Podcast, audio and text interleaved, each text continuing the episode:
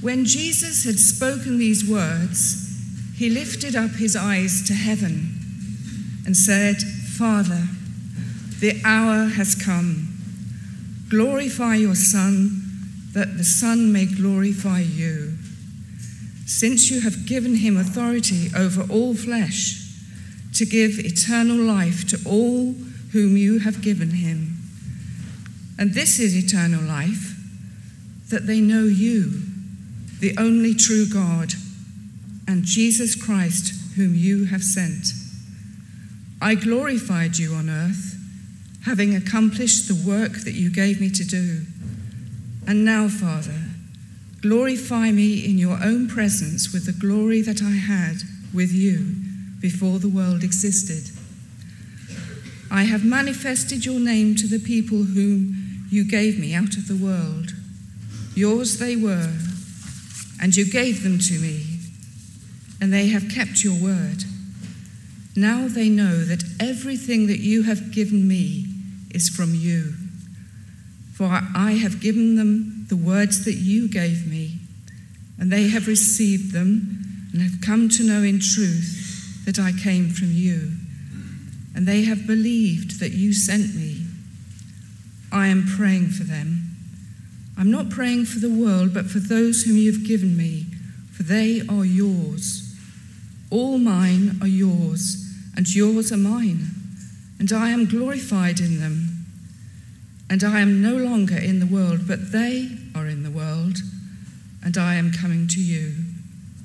Holy Father, keep them in your name which you have given me, that they may be, may be one, even as we are one. While I was with them, I kept them in your name, which you have given me. I have guarded them, and not one of them has been lost, except the son of destruction, that the scripture maybe might be fulfilled. But now I am coming to you and these things I speak in the world that they may have my joy fulfilled in themselves.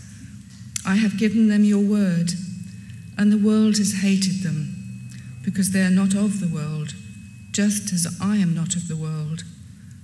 I do not ask that you take them out of the world, but that you keep them from the evil one. They are not of the world, just as I am not of the world. Sanctify them in the truth. Your word is truth. As you sent me into the world, so I have sent them into the world.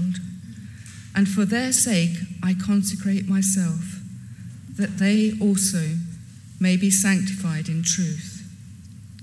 I do not ask for these only, but also for those who will believe in me through their word, that they may all be one just as you, Father, are in me and I in you, that they also may be in us, so that the world may believe that you sent me. The glory that you have given me, I have given to them, that they may be one as one, even as we are one. I in them and you in me, that they may be become perfectly one so that the world may know that you sent me and loved them, even as I, as you loved me. Father, I desire that they also, whom you have given me, may be with me where I am, to see my glory that you have given me, because you loved me before the foundation of the world. O righteous Father, even though the world does not know you, I know you and these know that you have sent me. I made known to them your name, and I will continue to make it known, that the love with which you have loved me may be in them and I in them.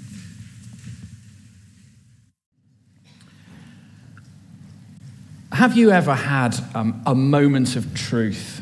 You know, that, that critical moment that everything's been building up to, that you've been preparing for, and, it, and it's finally here. And this is it. Maybe it was the morning of a, of a big exam. You've had years of lessons, you've done months of revision, a couple of days of cramming. And now you've got to go into that exam room and make it all count. Or, or it's the night before an, an operation. You saw the surgeon a few times in clinic, you've been on the waiting list.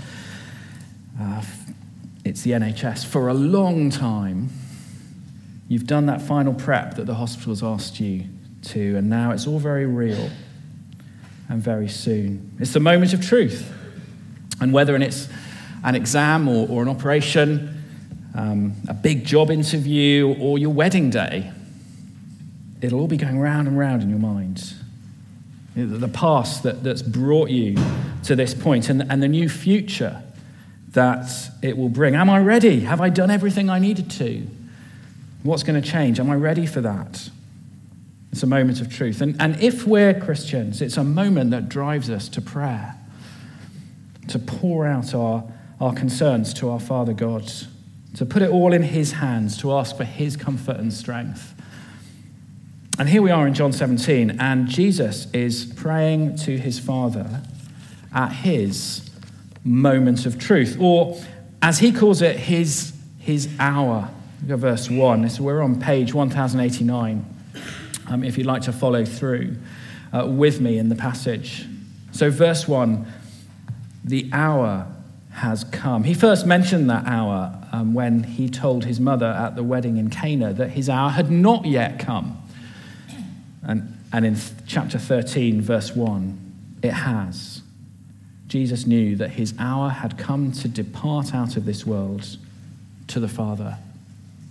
His hour, his moment of truth, is his death and resurrection. And from chapter 13 to 16, he's been teaching his disciples uh, what that means, what the future holds for them, how the Spirit will help them live for Jesus in the world when Jesus is no longer here in person, about the, the imminent sorrow of Jesus' death. He's going to die tomorrow. But after great sorrow, there'll be lasting joy and access to the Father, all because of Jesus' victorious death on the cross. And now in chapter 17, the hour has come. Literally, um, they're, they're just half an hour's walk from the garden where he's going to be arrested at the beginning of chapter 18. This is it. When he finishes praying and leaves this room, the whole chain of events is set in motion. He'll be arrested, tried, crucified, buried, and then he'll rise again and return to his Father in heaven. This is the moment of truth the, the, the moment before the single most critical point in human history. And Jesus prays. He prays, he prays for himself in the first five verses. He prays for his disciples who are there with him. And then in the last few verses, he prays for all those who will be his disciples in the future. So it's a time for prayer because it's all in God's hands. It's all according to His plan.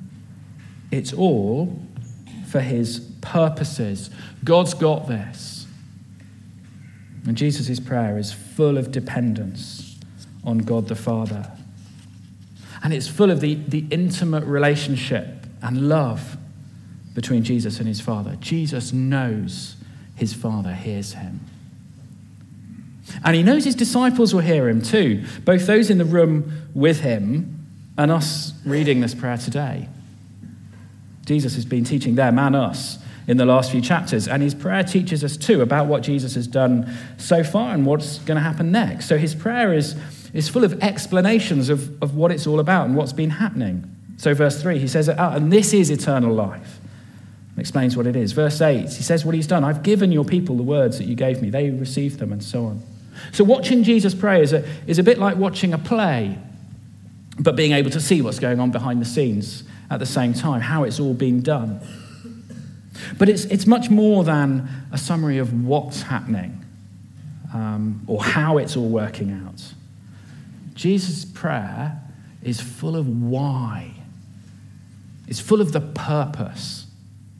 So, again in the, and again in this prayer, we get the word that as in so that, or in order to. It's the expression of purpose. It explains why something is done. This happens so that something else happens. Now, the word is, is quite a common Greek word. It's used a lot in the New Testament, but nowhere as much as this chapter. About 20 times in, in this prayer. No other chapter comes close. This is the chapter of so that. This is a prayer of purpose. Last week, uh, Matt mentioned Pegasus Bridge and the plans for D Day and how uh, military plans have a, have a short term goal, capture the bridge, and a long term goal, defeat the Nazis. I used to be in the Army Reserves, and I remember um, being taught what a mission was. A military mission is a task with a purpose. So, capture this bridge in order to stop the German counterattack on Sword Beach. The idea is that I guess soldiers should know what they have to do and why they have to do it. Perhaps because you're more likely to do something when you understand the point of doing it. And when you're given your orders for your particular task with its purpose, you aren't just told what your own commander's purpose is.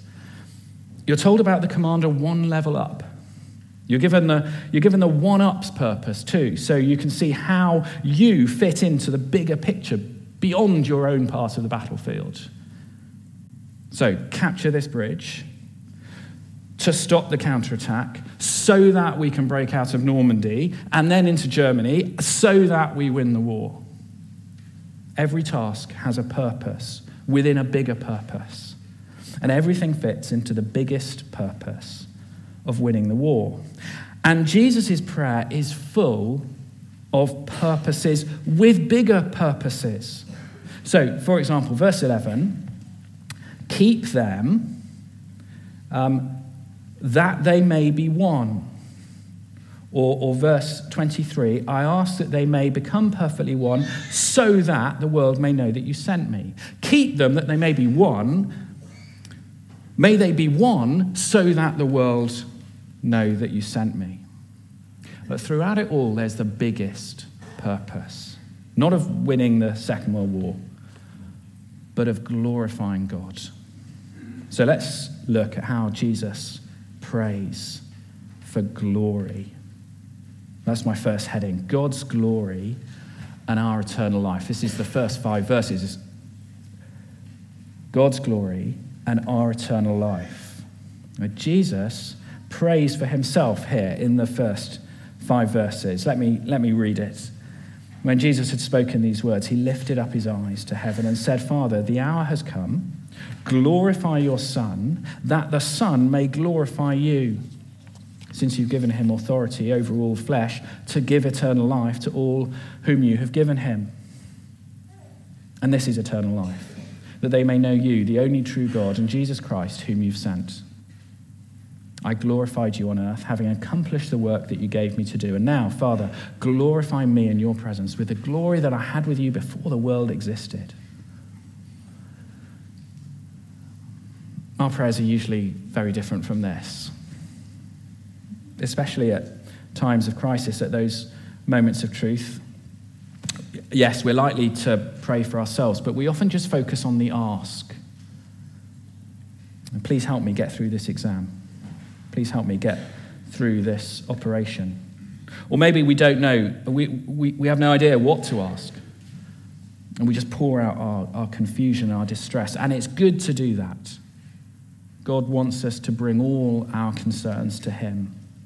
But Jesus doesn't do that here. His prayer is all about the big picture, about God's glory and our eternal life, about what God has done and is doing, about God's purposes. And although sometimes we, we do do that in our prayers, Jesus' prayer is still very different because he prays for his own glory. Glorify your Son, verse 1. Glorify me, verse 5. It's about his glory and his authority and his work that fulfills his Father's purposes. So Jesus' prayer is unique. It's not so much as a, of a model prayer for us to, to pray ourselves in times of crisis. It's more for us to, to learn about God's purposes and Jesus' part in them and what it means for us. I'm going to try and explain it on, on a slide. Glorify your Son, that your Son may glorify you. So it's at the cross that Jesus will be most glorified.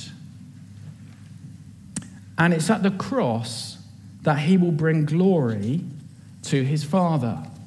So at the cross, glorify the Son so that the Son may glorify the Father. But, but how does that work? It's all very well saying he's glorified at the cross, but, but how? Well, let's have a look at the next verse, verse 2, which is the explanation. It's a parallel to the previous sentence. Glorify your Son so that your Son may glorify you, since, or, or in other words, you have given him authority over all flesh, in order to give eternal life to all whom you have given him. What Jesus is praying, what John is, is, is showing us here, is that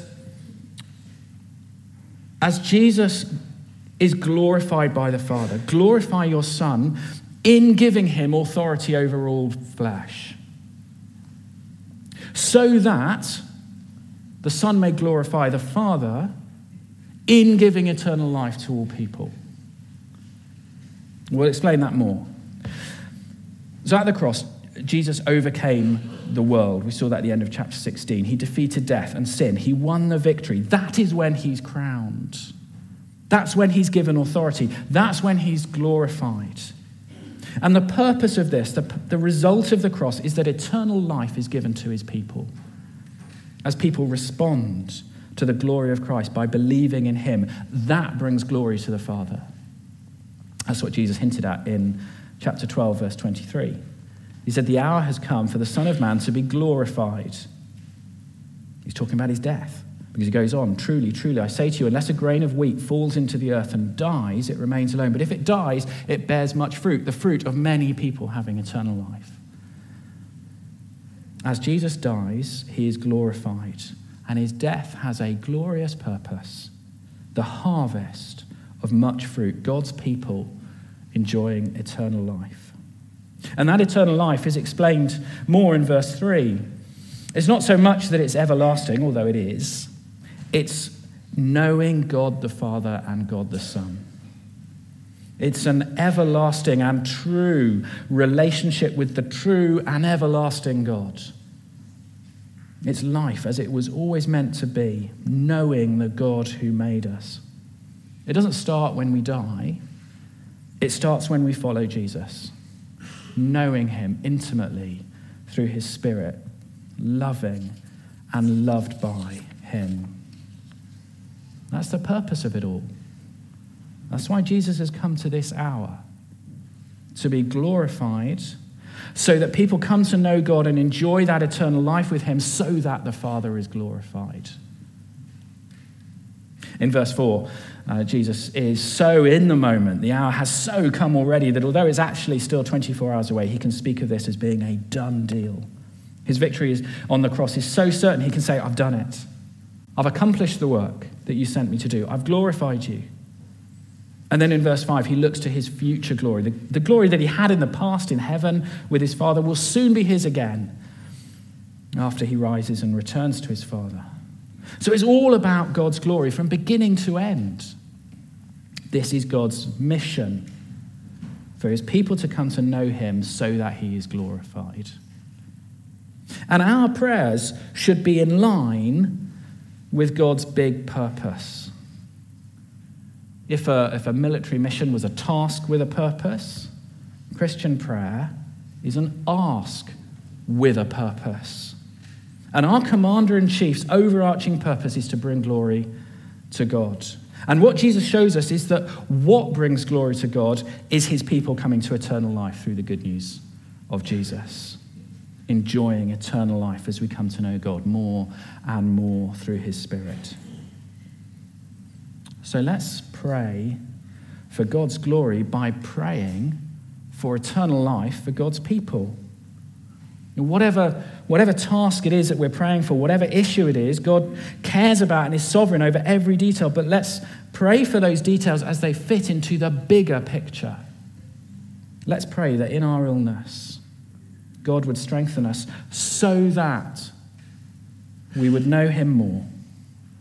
Let's pray that in our illness, God would heal us so that others would see and glorify God and know Him for themselves. Let's pray in our exams that God would grant us the results that we need so that we can do the course or get the job where we can serve Him best, so that we can bring others to Jesus and become more like Jesus ourselves. Well, that's our first heading God's glory and our eternal life. It's Jesus' prayer for Himself to fulfill God's mission. And Jesus now turns to pray for His disciples. So this is our second heading protected for that mission to bring his people to eternal life, to bring glory to God. Verses 6 to 19, protected for that mission.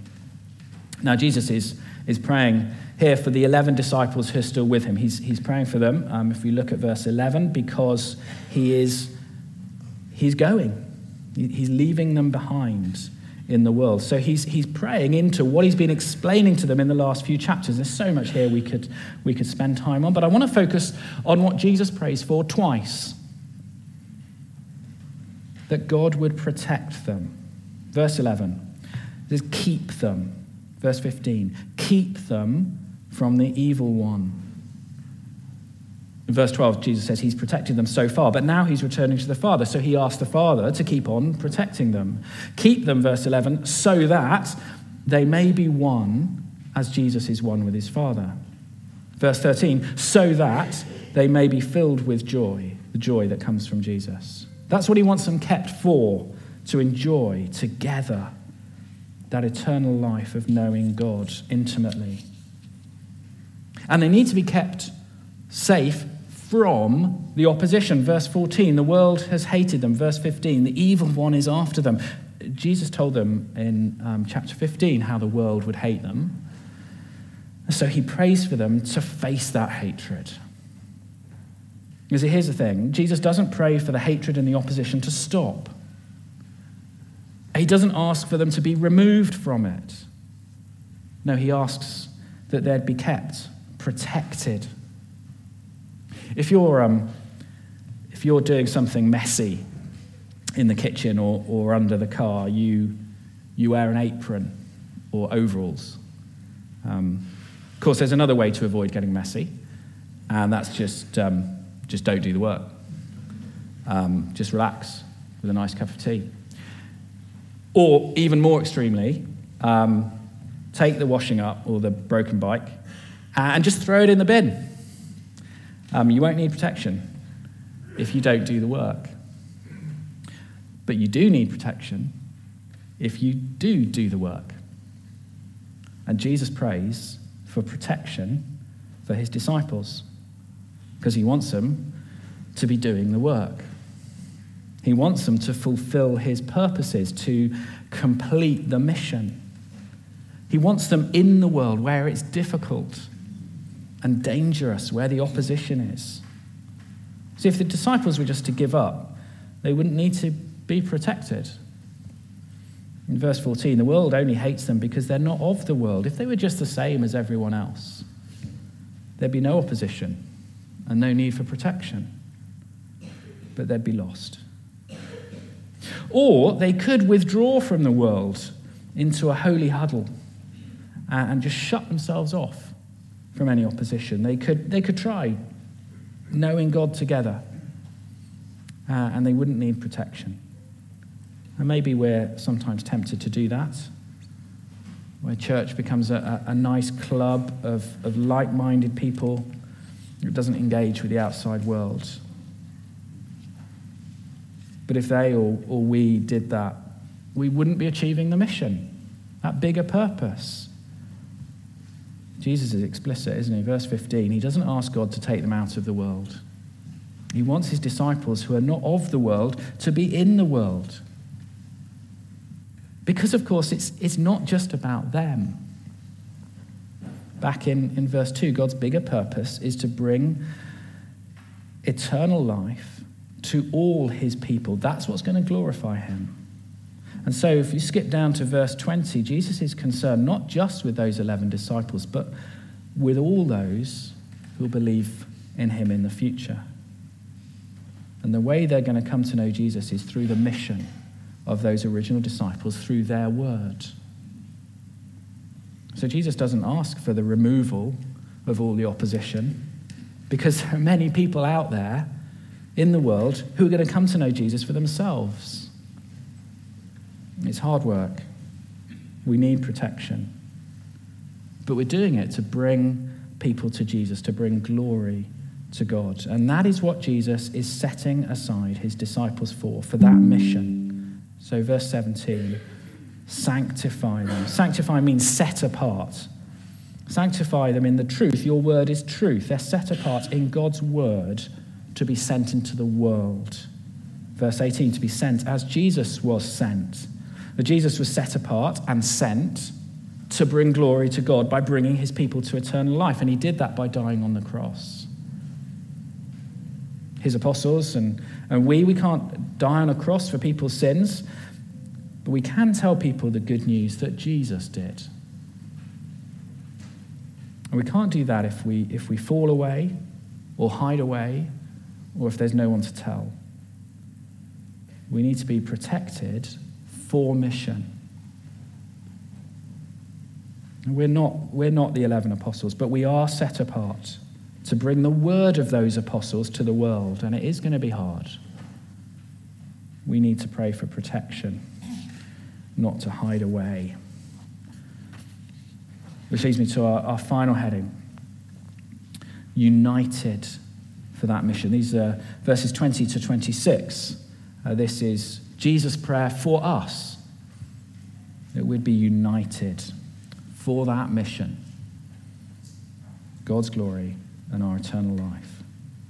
So, this is, this is Jesus' prayer for us. If we, if we follow Jesus today, if, if, if we are those in verse 20 um, who have believed in him through the word of the apostles, through the, through the mission of countless generations who have, who have picked up the baton from the, from the apostles, who passed on that word to us. is Jesus' prayer for us. And Jesus' prayer for us, verse 21, is that we're one. Just as Jesus and the, and the Father are one. Just as Jesus prayed for his disciples in verse 11. Again, there's, there's loads here we could spend time on, but I want to focus on the prayer that Jesus asks twice Verse 22 that they may be one. Verse 23 that they may become perfectly one. A people loved by God who love Him and love one another. Well, how is that unity achieved? Well, in verse 22, it's by the glory that Jesus was given by God and gives us. The glory that you have given me, I've given to them, that they may be one, even as we are one. And God gave glory to Jesus at the cross, and He gives it to us as we look at the cross. As we hear and respond to the gospel, we see His glory. And so we become one, His people, enjoying eternal life in Him. But here's the thing again, twice, Jesus gives the purpose behind the purpose. His glory is given so that we become one. His apostles speak of that glory so that we become one. And we are one so that others will believe. Verse 21 that they may all be one so that the world may believe that you've sent me. Jesus prays in verse 23 that they may become perfectly one so that the world may know that you sent me and love them even as you loved me. Our unity our oneness will draw people to Jesus. As a, as a bee is, is drawn to beautiful flowers, so the world should be drawn to the beauty of the unity of God's people, loving one another. And that's the lived out reality of the gospel that we proclaim. It's the, it's the living what we're speaking. I don't know if you know A Christmas Carol, um, and when the, by Charles Dickens. When the ghost of, of Christmas past shows Scrooge the sheer joy and life and togetherness of Belle's family as they prepared for Christmas. Scrooge says, What would I not have given to be one of them? What would I not have given to be one of them? Our friends who, who don't yet know Jesus, is that how they see us? Do they see real love and joy and life? Do they see unity? Our world is so fragmented, isn't it? By class, by ethnicity, gender, politics, so much distrust and hatred of those who are not one of us. What a powerful apologetic it would be if Christians, if this church could show the world that none of those barriers separates us, that we really do love each other, whoever we are. We look out for one another, we care for one another, we build one another up. Maybe you're a guest here today. My prayer is that you would see a church that loves one another and that you would want to be part of it. What would I not give to be one of them? And so for those of us who, who are not guests, this is our church. This is who God has given us to love. Look around you, to be united with. We're not perfect, we get things wrong. So let's forgive one another too. But let's work hard at living out the word we believe. Because, verse 20, it's through the word that people will believe in Jesus. They need to hear the gospel, the word that the apostles preached. Jesus died on the cross to bring glory to God and our eternal life. And we need to speak that clearly.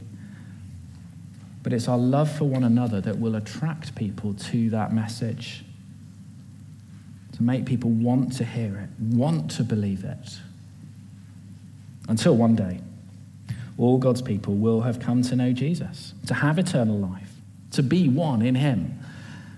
So let's keep going until that day. Verse 24, when we will all see the eternal glory of Jesus, the glory that He has in the presence of His Father in heaven, the glory from before time, the glory for all eternity. Let's pray. Our Father, God's. Please keep us, protect us, so that we can be part of your mission to gather your people and, and bring them life. Please, our Father, make us one, knowing and loving you and one another, drawing others to know you too, for our sake and your glory. Amen.